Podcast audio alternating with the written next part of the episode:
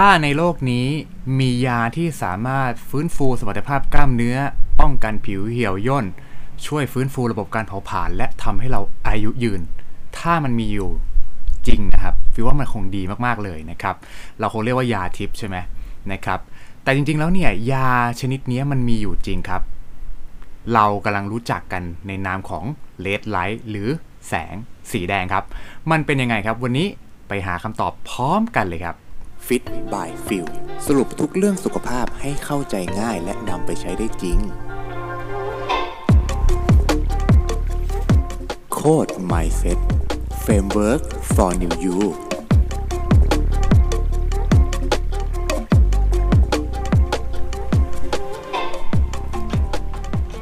สวัสดีครับ พบกับฟิลอีกแล้วเช่นเคยนะครับ กับรายการโคด Mindset นะครับ ในช่วง Fit by Phil นะครับ แน่นอนครับ ก็ยินดีต้อนรับสู่พอดแคสต์นะครับ by Code Mindset นะครับ ก็จะพูดถึงเรื่องของการพัฒนาตัวเองนะครับ ในวันนี้จะพูดถึงเรื่องของสุขภาพบ้างนะครับไปเจอบทความอันนึงครับที่น่าสนใจนะครับ ในหัวข้อที่ฟิลว่าทุกคนเนี่ยน่าจะอยากฟังมากเลยก็คือ แสงสีแดงเออนะครับ วันนี้ฟิลอยากจะมาไขข้อข้องใจนะครับว่า ความลับของแสงสีแดงครับ ที่มวลมนุษยชาติเพิ่งจะรู้กันไม่นาน นะครับ มันมันมีอะไรปิดบังนะหลังความไม่รู้ของของคนนะครับ อธิบายก่อนเลยว่าแน่นอนครับ มันมีการพิสูจน์แล้วนะครับว่าาแสงสีแดงเนี่ยมันช่วยนะครับกลไกต่างๆ ที่สำคัญของมนุษย์มากเลยนะครับในตอนนี้นะครับ ก่อนอื่นเลยเนี่ยก็แน่นอนครับวันนี้นะครับต้องสวัสดีทุกคนก่อนสวัสดีนะครับฟิลศิลวิทย์นะครับก็นะครับก็เป็น podcaster เนาะช่อง โซลิวิทแล้วก็ช่อง Code Mindset นะฮะก็เป็นช่องที่เป็นเพิ่งสร้างขึ้นมานะครับ ช่องนี้นะฮะโอเค ก่อนจะไปกันเนี่ยยะฝากกดนะครับติดตามกดหัวใจกันก่อนนะครับ โอเคนะครับถ้ากดแล้วไปกันเลยนะครับอะก่อนอื่นเลยเนี่ยวันนี้ฟิลเอาบทความนะครับในเรื่องของ Red Light Therapy เนาะแสงสีแดงนะครับเป็น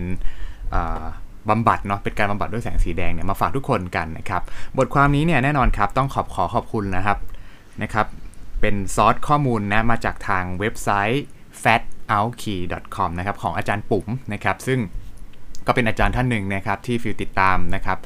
นะในการที่ท่านจะเอาหนังสือนะครับที่ปรมาจารย์ระดับโลกนะหมอทั่วโลกเขียนเนาะเอามาย่อยให้มันเข้าใจง่าย แล้วฟิลเองก็นำมาถ่ายทอดให้คุณผู้ฟังทุกคนฟังให้ง่ายขึ้นอีกทีหนึ่งนะครับ แน่นอนครับวันนี้เนื้อหาที่อาจารย์ปุ๋มเนี่ยนำมาก็คือ มันมาจากหนังสือที่ชื่อว่า The The Ultimate นะครับ The Ultimate Guide to Red Light Therapy นะครับ โดยด็อกเตอร์น่าจะเป็นด็อกเตอร์นะฮะอารีนะครับไวท์เทนนะครับอ่านะครับก่อนอื่นเลยก็ต้องอ่าเริ่มต้นอย่างนี้ว่า การค้นคว้าเนี่ยครับทางชีววิทยาของแสงสว่างนะโดยเฉพาะแสงสีแดงนะครับ และแสงที่ใกล้อินฟราเรดเนาะก็คือเป็นแสงสีแดงเกือบจะอินฟราเรดนะครับ ต่อร่างกายมนุษย์เนี่ยเริ่มในทศวรรษที่ 1960 นะครับ โดยนักวิจัยชาวฮังการีนะครับ ชื่อว่าอีเดสนะครับเมสเตอร์นะถ้าจะอ่านชื่อผิดขออภัยนะครับนะซึ่งพบว่าแสงสีแดงนั้นมีความสามารถที่เร่งการสมานแผลครับ และกระตุ้นการสร้างเซลล์ใหม่ในมนุษย์ครับ โอ้โหนะครับ อยากจะกดไลค์5ทีเลยนะครับ คือบอกเลยว่า จริงๆ มันมีการค้นพบมานานแล้วแหละ แต่ว่าเราเองไม่ได้เอามา เรียนรู้เนาะเอามาปรับใช้ในปัจจุบันนะครับนะแล้วที่สำคัญคือคณะกรรมการอาหารและยาของประเทศสหรัฐอเมริกาเนาะมีการแอปพรูฟแล้วครับว่า การรักษาด้วยแสงสีแดงนั้นนะครับมีวัตถุประสงค์ที่สำคัญนะตั้งแต่ต้านความชรานะครับฟื้นฟูผมร่วง รักษาสิว ระงับความเจ็บปวด และเร่งในการสมานแผลกระจัดไขมันอีกด้วย นี่คือ benefit หรือผลประโยชน์ที่เราได้รับจากแสงสีแดงนะครับอะทีนี้เรามาดูกันหน่อยนะครับ ว่าแสงสีแดงมันคืออะไรกันแน่นะครับก่อนอื่นเลยก็ต้องอธิบายนิดนึงนะครับอ่านะครับปุ๊บนี่เลยนะครับ จริงๆแล้วเนี่ยเอ่อคลื่นสีแดงเนาะหรือแสงสีแดงเนี่ยแล้วก็แสงที่ใกล้อินฟราเรดเนี้ยนะถือว่าเป็นหนึ่งในการค้นพบอันมหัศจรรย์ที่ที่มีผลที่ดีต่อสุขภาพในรอบ 50 ปีที่ผ่านมาของมนุษย์นะครับมีงานวิจัยเป็นพันพันฉบับนะครับที่ศึกษา พลังของคลื่นแสงสีแดงและใกล้อินฟราเรดนะครับ ที่มีผลต่ออการส่งเสริมสุขภาพนะครับ แต่ที่น่าเศร้าก็คืออาจารย์อลีบอกงี้ครับว่า มนุษย์ส่วนใหญ่ไม่เคยตระหนักรู้สิ่งนี้เลยนะครับเนาะมนุษย์ส่วนใหญ่เนี่ยไม่เคยที่จะมาพยายามมาเข้าใจ โดยเฉพาะในยุคนี้เนาะนะครับแล้วเรามองว่าก็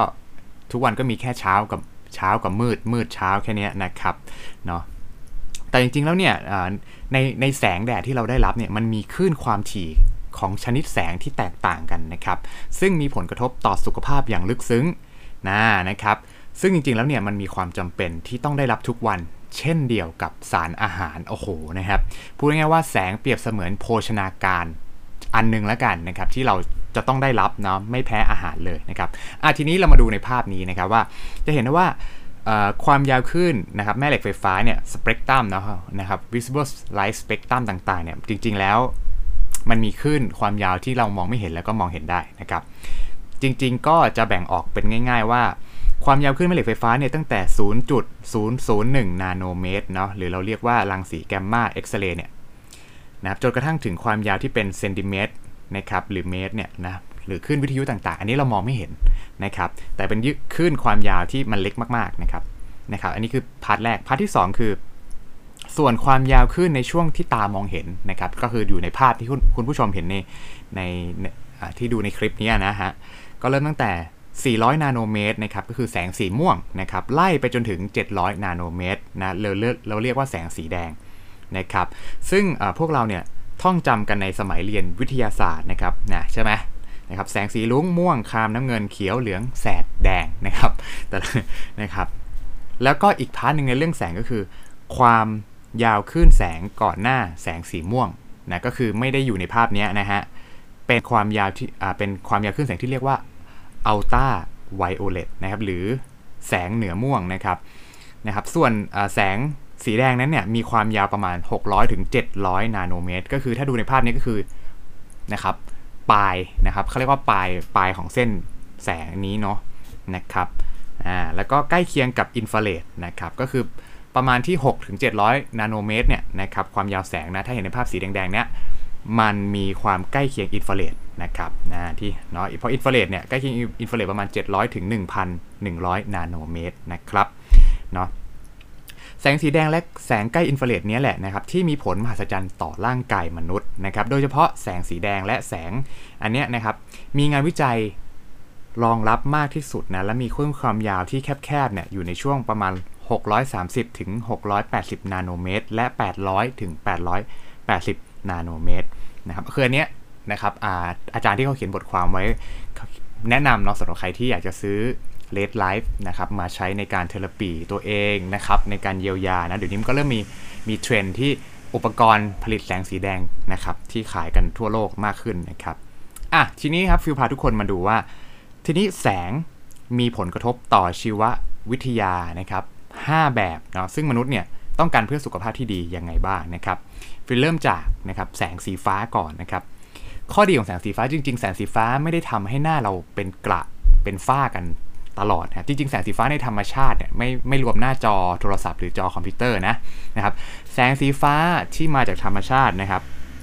ช่วยในการตั้งค่าชีวภาพในสมองนะครับอ่านะครับนะซึ่งส่งผลในการควบคุมสารสื่อประสาทนะครับหรือเรียกว่า neurotransmitter และฮอร์โมนต่างๆนะครับแสงแบบที่2นะครับก็เรียกเรียกว่าแสงอัลตราไวโอเลตนะครับอย่างที่เรารู้จักรู้รู้กันนะใครที่ดูหนังอาจจะเป็นพวกอะไรนะ อุลตร้าแมนหรือเปล่านะครับ หรือใครที่เขาใช้ไส้กรองที่มีหลอด UV อะเขาจะเรียกหลอด UV อัลตราไวโอเลตนะฮะ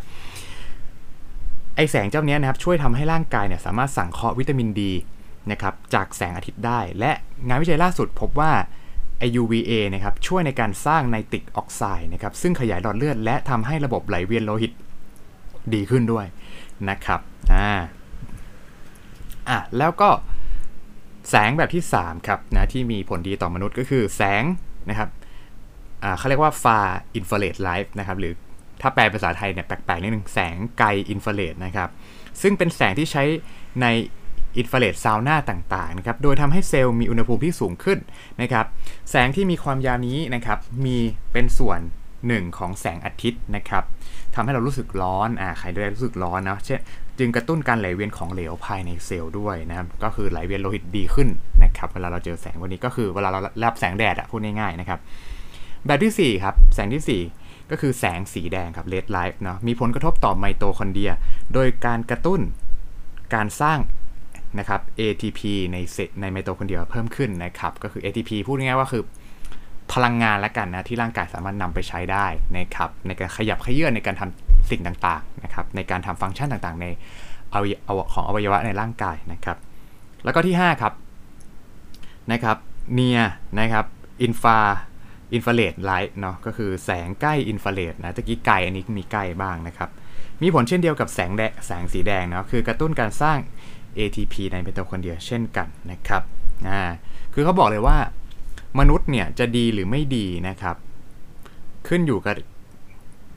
โอเค มนุษย์เนี่ยจะมีสุขภาพดีอะฟิลขออนุญาตแปลนิดนึงนะ มนุษย์สุขภาพดีหรือเปล่านะจะสุขภาพดีน้อยดีมาก ขึ้นอยู่กับการได้รับแสงแดด 5 ประเภทนี้ในขนาดที่เหมาะสม ฟิลไม่ได้บอกว่าทุกคนจะต้องได้รับแสงแดด 5 ชนิดนี้ เต็มที่ตลอดไม่ใช่ แต่เราต้องได้รับอย่างเหมาะสมมันเหมือนการทานอาหาร 5 หมู่ เราต้องบางหมู่เรากินมากไปก็ไม่ดี เราก็ต้องได้รับให้มันเพียงพออ่าถ้าพูดง่าย ๆนะครับ คือปัญหาที่เราเจอกันในตอนนี้นะ นั่นก็คืออะไรนะนะอย่างที่บอกครับว่ามนุษย์ในยุคศิวไลเนี่ยนะครับในในปัจจุบันเนี่ยนะครับได้รับแสงแดด 5 ประเภทนี้นะครับไม่เพียงพอนะครับอ่าเขาเรียกว่าเราบกพร่องเนาะได้รับเขาเรียกพร่องแสงแดดแล้วกันเพราะเรากลัวแดดไงเรากลัวดำใช่ไหมครับนะสำหรับคนไทยนะครับ จริง ๆ คนไทยเนี่ยมีถ้าดูสถิติแล้วเนี่ยนะครับเราพบว่าคนไทยได้รับวิตามินดีน้อยมากนะครับ เพราะว่าไม่ เราไม่ค่อยไปโดนแดดกันนะครับเนาะทีนี้พอเราได้รับแสงแดดน้อยผลที่ตามมาคืออะไรบ้างนะครับ อย่างแรกเลย1ครับนะครับขาดวิตามินดี จากการได้รับแสงอัลตราไวโอเลตที่เท่าที่ควรนะครับทำให้เราร่างกายเราไม่สามารถที่จะได้รับวิตามินดีอย่างเพียงพอนะครับ และข้อที่ 2 ครับ นาฬิกาชีวภาพถูกรบกวนนะครับจากการได้รับแสงจากการไม่ได้รับแสงอาทิตย์ นะครับอ่าก็คือแสงสีฟ้าตามธรรมชาตินะอย่างอย่างที่บอกไปนะครับในยามเช้า แต่กลับไปได้รับแสงสีฟ้ามากเกินไปในตอนดึกจากอุปกรณ์ดิจิตอลต่างๆ โอ้โห นี่ถือว่าน่าสนใจมากนะครับนะผลเสียทั้งสองข้อนี้ครับนำมาซึ่งโรคเรื้อรังต่างๆครับที่มากับความทันสมัย ในวันที่เทคโนโลยีไปไกลขึ้น มนุษย์กลับอ่อนแอลงเรื่อยๆนะครับเนาะ เรามีโรคเรื้อรังที่น่ากลัวนะครับไม่ว่าจะเป็นโรค NCD เบาหวานความดันและคณะต่างๆ หรือจะเป็นโรคมะเร็งหลายประเภทเลยนะครับอ่าแล้วก็กลุ่มเมตาบอลิซึมนะครับก็คือกลุ่ม NCD ที่บอกไปนั่นเองนะครับอ่าเราเรียกเราเรียกการได้รับแสงแดดน้อยเกินไปนะครับ และหรือการได้รับแสงแดดที่ไม่ควรจะได้มากเกินไปเนี่ยในเวลาที่ไม่ถูกต้องเนี่ยนะครับ เราเรียกมันมีชื่อด้วยนะครับอ่ามันเหมือนโภชนาการที่เราเรียกว่า good nutrition ใช่ปะ แต่ถ้าเราได้รับแสงที่ควรจะได้รับน้อยเกินนะครับ เราจะเรียกว่าอาการอย่างนี้ว่า malnutrition นะครับนะนะฮะ malnutrition นะครับอ่าก็เหมือนกับการขาดสารอาหารเช่นกันนะครับอ่านะครับ อันนี้คือนะครับ benefit ในอันแรกนะอะทีนี้เราไปดูกันต่อครับอ่านะครับนะครับ หลังจากที่เราเข้าใจแล้วครับว่าโอเค แสงแต่ละชนิดเนี่ยเราต้องการ อย่างพอดีพอดีรวมๆกันนะฮะ เราไปดูกันเลยครับ จริงๆแล้วเนี่ย แสงสีแดงและแสงใกล้อินฟราเรดเนาะมีกลไกในการส่งเสริมสุขภาพที่น่าสนใจมากๆนะครับ นักวิทยาศาสตร์ทราบกันดีครับว่า แสงอัลตราไวโอเลตนะครับส่งผลกระทบต่อกระบวนการทางสรีรวิทยาของมนุษย์นะครับ เช่น สารอัลตราไวโอเลตเนี่ยที่ตบกระทบผิวหนังนะครับทำให้ ทำหน้าที่สำคัญเนี่ยมากในการสร้างวิตามินดีนะครับอ่านะฮะเห็นไหมครับว่าถ้าเราดูในรูปเนี่ยเราจะเห็นว่ากลไกนะครับการเกิดพลังงานภายในเซลล์เนี่ยมันมีกลไกที่ซับซ้อนมากๆนะครับอ่านะครับทีนี้ในส่วนของแสงสีฟ้าเนี่ยครับที่นะครับผ่านเข้านะครับไปกระทบ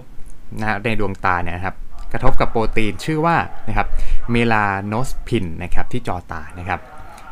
ทำหน้าที่ส่งสัญญาณป้อนกลับไปที่นาฬิกาชีวภาพหลักของสมองนะครับอ่านะครับนาฬิกาชีวภาพหลักของสมองนะครับก็พูดง่ายๆว่ามันคือนาฬิกาที่ control ระบบฮอร์โมนระบบต่างๆ ของร่างกายเรานะครับอ่าเราเรียกชื่อว่านะครับ supra นะครับ chiasmatic นะครับถ้าอ่านชื่อผิดขออภัย nucleus นะครับซึ่งทำหน้าที่เป็น conductor หลักในการควบคุมนาฬิกาชีวภาพ นะประจำเซลล์ทั่วร่างกายตลอด 24 ชั่วโมงนะครับนะครับแปลว่าอะไรถ้าเราไม่ได้รับแสงสีฟ้านะครับที่มาจากธรรมชาตินะนะผ่านนะครับแบบเป็นเวลานานๆเนี่ยระบบนาฬิกาชีวภาพของเราเนี่ยจะร่วมรวนนะครับนะนาฬิกาชีวภาพอย่างที่เราเข้าใจว่า พอตกดึกแล้วก็ง่วง พอง่วงเราก็นอนตื่นเช้ามันก็ตื่นเองอะไรเงี้ยนะครับนะในสมัยนี้มันกลับตลปัดไปหมดแล้วนะครับ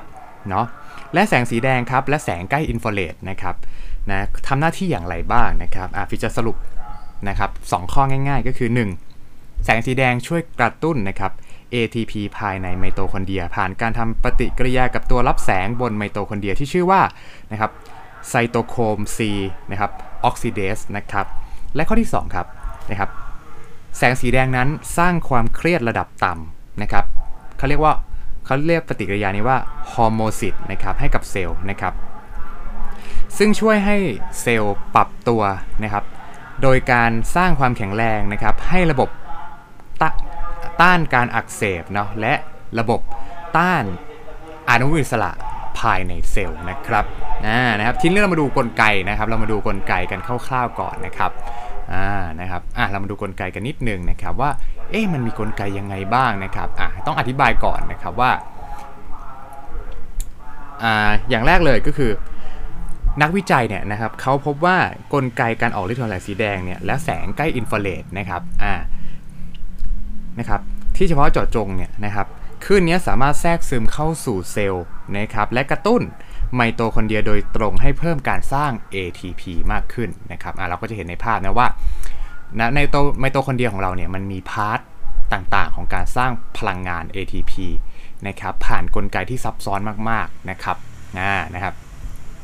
ไม่ว่าจะเป็นการได้รับน้ำตาลเนาะผ่านกลไกพวกได้รับกลูโคสผ่าน pyruvate ต่างๆนะครับ กลไกเนี่ยอ่าอ่า glyco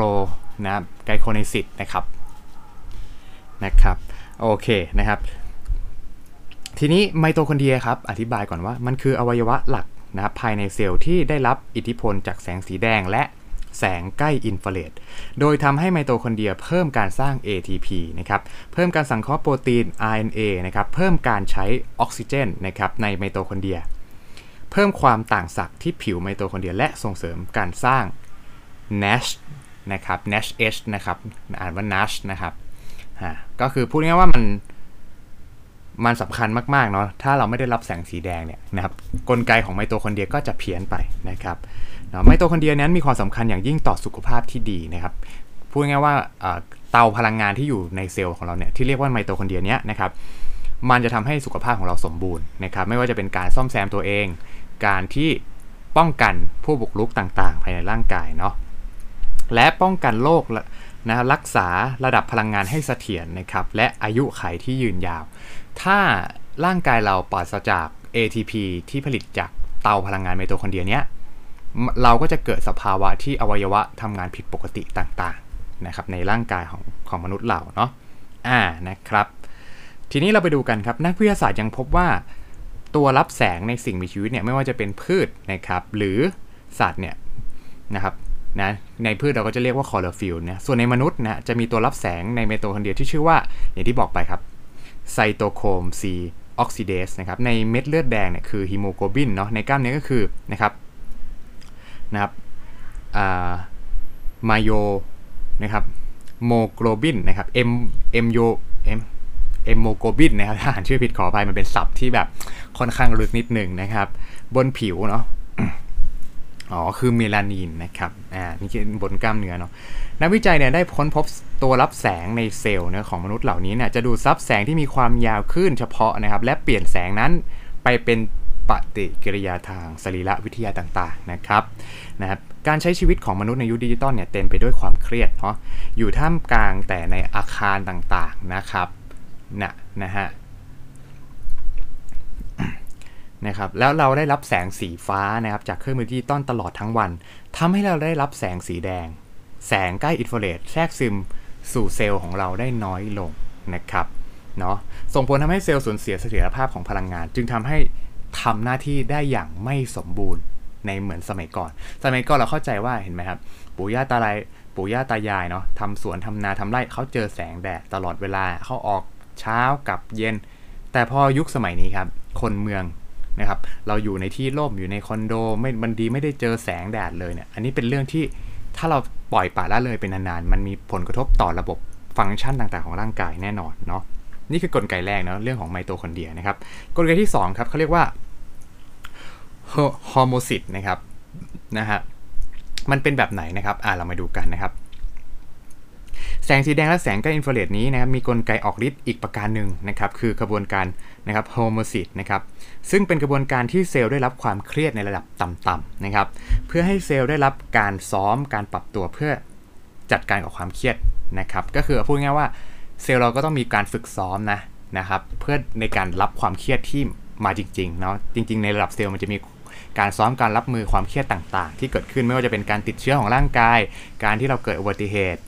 หรือความเครียดจากเรื่องของจิตใจอะไรต่างๆนะครับเนาะเช่นการปรับปรุงประสิทธิภาพของระบบไหลเวียนโลหิตนะครับปรับปรุงการขนส่งออกซิเจนไปสู่กล้ามเนื้อนะครับสร้างไมโตคอนเดรียใหม่เพิ่มขึ้นนะครับปรับปรุงระบบต้านอนุมูลอิสระให้มีประสิทธิภาพมากขึ้นนะครับแล้วก็เพิ่มระบบต้านการอักเสบอีกด้วยนะครับ นี่คือข้อดีของนะครับ hormesis นะครับทีนี้แสงสีแดงและแสงใกล้อินฟราเรดนะครับก่อให้เกิดความเครียดในระดับ เซลล์นะครับอนุมูลอิสระที่เกิดขึ้นจะกระตุ้นนะครับ transcription นะครับ factor ที่ชื่อว่า NF ขีด KP KB นะครับอันนี้ก็นะครับเป็นความเอ่อเป็นศัพท์ที่ลึกเหมือนกันนะครับ ให้การสร้างการอักเสบต่ำๆนะครับ ที่ตอบสนองและเมื่อมีการอักเสบต่ำๆที่เกิดขึ้นเนี้ยนะครับ มันก็จะเกิดการที่ร่างกายได้ซ้อมความเครียดระดับต่ำๆนะครับ ดังนั้นเนี่ยแสงสีแดงและแสงใกล้อินฟราเรดเนี่ยนะครับ จึง ทำหน้าที่เป็นตัวสร้างความเครียดต่ำๆเนาะให้ในระดับเซลล์นะครับ เพื่อให้เราซ้อมรับความเครียดนะครับต่างๆนะครับอ่าแล้วก็ช่วยให้ไมโตคอนเดรียเนี่ยไม่จำเป็นต้องเปลี่ยนโหมดตัวเองนะจากการสร้างพลังงานมาเป็นโหมดป้องกันตัวเองนะครับทำให้การผลิตพลังงานเพื่อป้อนอวัยวะต่างๆ ในร่างกายมีเสถียรภาพ เราพบว่าปัญหาส่วนใหญ่แล้วในในปัจจุบันนะที่เท่าที่ฟิวเจอเนี่ยทางอย่างในฐานะที่ ฟิวเองก็เป็นโค้ชเป็นเทรนเนอร์เนาะให้กับใครที่ต้องการดูแลลดน้ำหนักต่างๆนะต้องการ lean ต้องการที่จะ balance นะครับ balance เรื่องของอพลังชีวิตเนาะไม่ว่าจะเป็นการสมดุล optimal health เนี่ยเราจะพบว่าคนส่วนใหญ่ที่ไม่ค่อยได้ออออกกำลังกายนะครับไม่ค่อยได้ตากแดด แบบไม่ค่อยได้ออกไปเจอแสงแดดอะไรเงี้ยจะมีความแข็งแรงสู้คนที่ทำสวนทำไร่ไม่ได้เลยนะครับนะฮะเพราะฉะนั้นครับ ข้อดีของแสงสีแดงนั้นเนี่ยนะครับฟิวว่ามันมีข้อดีที่เยอะมากๆเลยสรุปง่ายๆครับ แสงสีแดงของเรานะครับ แสงสีแดงเนี่ยก็คือแสงนะครับในช่วงประมาณช่วงเย็นเนาะในในช่วงเช้าเราจะได้เป็นแสงสีฟ้าจากธรรมชาติซะเยอะนะครับ แต่ใครต้องการแสงสีแดงนะแน่นอนครับ จะจะอยู่ในช่วงอ่าช่วงเย็นเนาะช่วงอาจจะหลังบ่ายสามโมงเป็นต้นไปนะครับ มันก็จะมีคลื่นสีแดง แสงสีแดงอยู่ในแสงอาทิตย์ที่เราได้รับเนาะหรือ sunset ต่างๆนะครับ แสงสีแดงนั้นถ้าถามว่ามันช่วยอะไรกับร่างกายบ้างนะครับ เอาแบบชัดเจนเลยก็คืออย่างแรกครับนะสรุปง่ายๆคือ มันช่วยทำให้ไมโตคอนเดรียของเราในระดับนะก็คือเตาผลิตพลังงานภายในเซลล์ของเราทำงานได้อย่างปกติทำงานได้อย่างครบวงจรมากขึ้นนะครับทีนี้พอไมโตคอนเดรียเราทำงานได้ดีแล้ว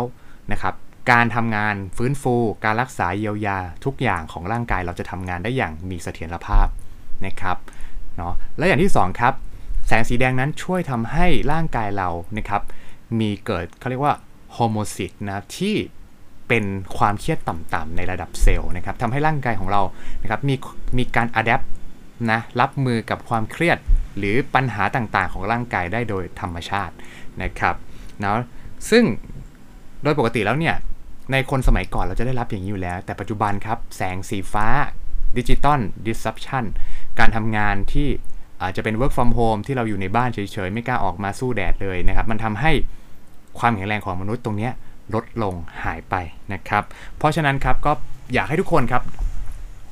หลังจากฟังพอดแคสต์ EP นี้นะครับฟิวเชื่อว่าทุกคนเนี่ยน่าจะกล้าที่จะะเผชิญกับแสงแดดมากขึ้น แต่แน่นอนครับ แสงแดดที่ร้อนเกินไปก็จะทำให้เกิดอาการผิวเบิร์นเช่นกันเพราะฉะนั้นแสงแดดที่จะแนะนำในในมุมมองของฟิวเองก็คือจะเป็นช่วงเช้าอออกกำลังกายช่วงเช้า หรือไม่ก็ออกกำลังกายช่วงเย็นไปเลยนะครับแต่ควรอาจจะเป็นช่วงเช้าตั้งแต่หกโมงถึง9โมงนะครับหรือจะเป็นช่วงเย็นครับ หลังจากสามโมงลงมาเนี่ยนะครับเราก็สามารถมาออกกำลังกายได้นะถ้ามันไม่ได้ร้อนจนเกินไปเนี่ยครับอ่าเราก็ เพื่อให้ร่างกายเราได้รับแสงในหลาย ๆ รูปแบบนะครับ เพราะฉะนั้นครับการที่เราออกมาเดินนะออกมาออกกำลังกายกลางแจ้งนะครับ ไปสวนบ้างเนี่ยฟิวว่าเป็นข้อดีมากๆเนาะที่จะทำให้ร่างกายของเรานะครับมีระบบที่สมบูรณ์แบบทำให้อายุเรายืนยาวด้วยนะครับสำหรับใครที่ชอบข้อมูลเพิ่มเติมก็สามารถไปหาบทความนี้อ่านเพิ่มเติมได้นะครับ Red Light Therapy นะครับ เนาะก็สำหรับใครนะครับที่ชื่นชอบนะครับเรื่องราวสุขภาพแบบนี้นะครับอย่าอย่าลืมนะครับกดไลค์กดแชร์เนาะแล้วก็กดติดตามนะครับพอดแคสต์นะครับของช่องโคตร Mindset เนาะในทุกๆ EP ด้วยนะครับ กด subscription ไว้เลยนะครับสำหรับใครที่ฟังใน Facebook ก็กดไลค์กดแชร์ให้ด้วยนะครับเนาะแล้วก็ฟิวก็จะพยายามผลิตพอดแคสต์ดีๆ แบบนี้นะครับ เป็นเรื่องที่แปลกๆ ใหม่ๆเนาะเอามาเล่าให้กับคุณผู้ฟังทุกคนนะ ฟังในทุกอาทิตย์เช่นเคยนะครับเนาะก็นะครับสำหรับวันนี้นะครับก็อยากให้ทุกคนนะครับมีสุขภาพที่แข็งแรงเนาะแล้วก็อย่าลืมนะครับพาตัวเองออกมานะครับเจอแสงสีแดงกันบ่อยๆนะเจอแสงสีฟ้าจากธรรมชาติบ่อยๆนะครับเนาะแล้วก็สำหรับใครนะครับที่อยากจะฟังย้อนหลังนะก็สามารถไปฟังได้เลยนะครับในพอดแคสต์ต่างๆนะครับไม่ว่าจะเป็น YouTube Facebook Podcast ในทุกช่องทางเลยนะครับอะ เต็มที่กันเลยตามนี้นะครับเนาะอ่านะครับ ก็อยากให้ทุกคนครับมีสุขภาพที่แข็งแรงครับ เราจะได้นะครับมีอายุยืนยาวในการใช้ชีวิตนะครับ และใช้ทุกๆชีวิตให้มีคุณค่าแบบนี้กันต่อไปนะครับนะแล้วเจอกันใหม่ใน EP หน้าสำหรับวันนี้ สวัสดีครับ